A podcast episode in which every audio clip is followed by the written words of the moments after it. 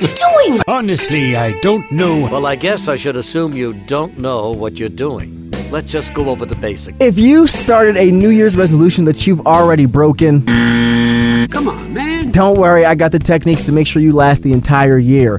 First off, for all New Year's resolutions, make sure they're achievable. And once you find an achievable goal, the best way to make sure you stick to that goal is to do it in the morning. Like, do it before work. Find a New Year's resolution that you're able to do before your day gets started, because if you're able to get it out early in the morning, you get the rest of the day to enjoy your typical activities. I knew exactly what to do, but in a much more real sense, I had no idea what to do.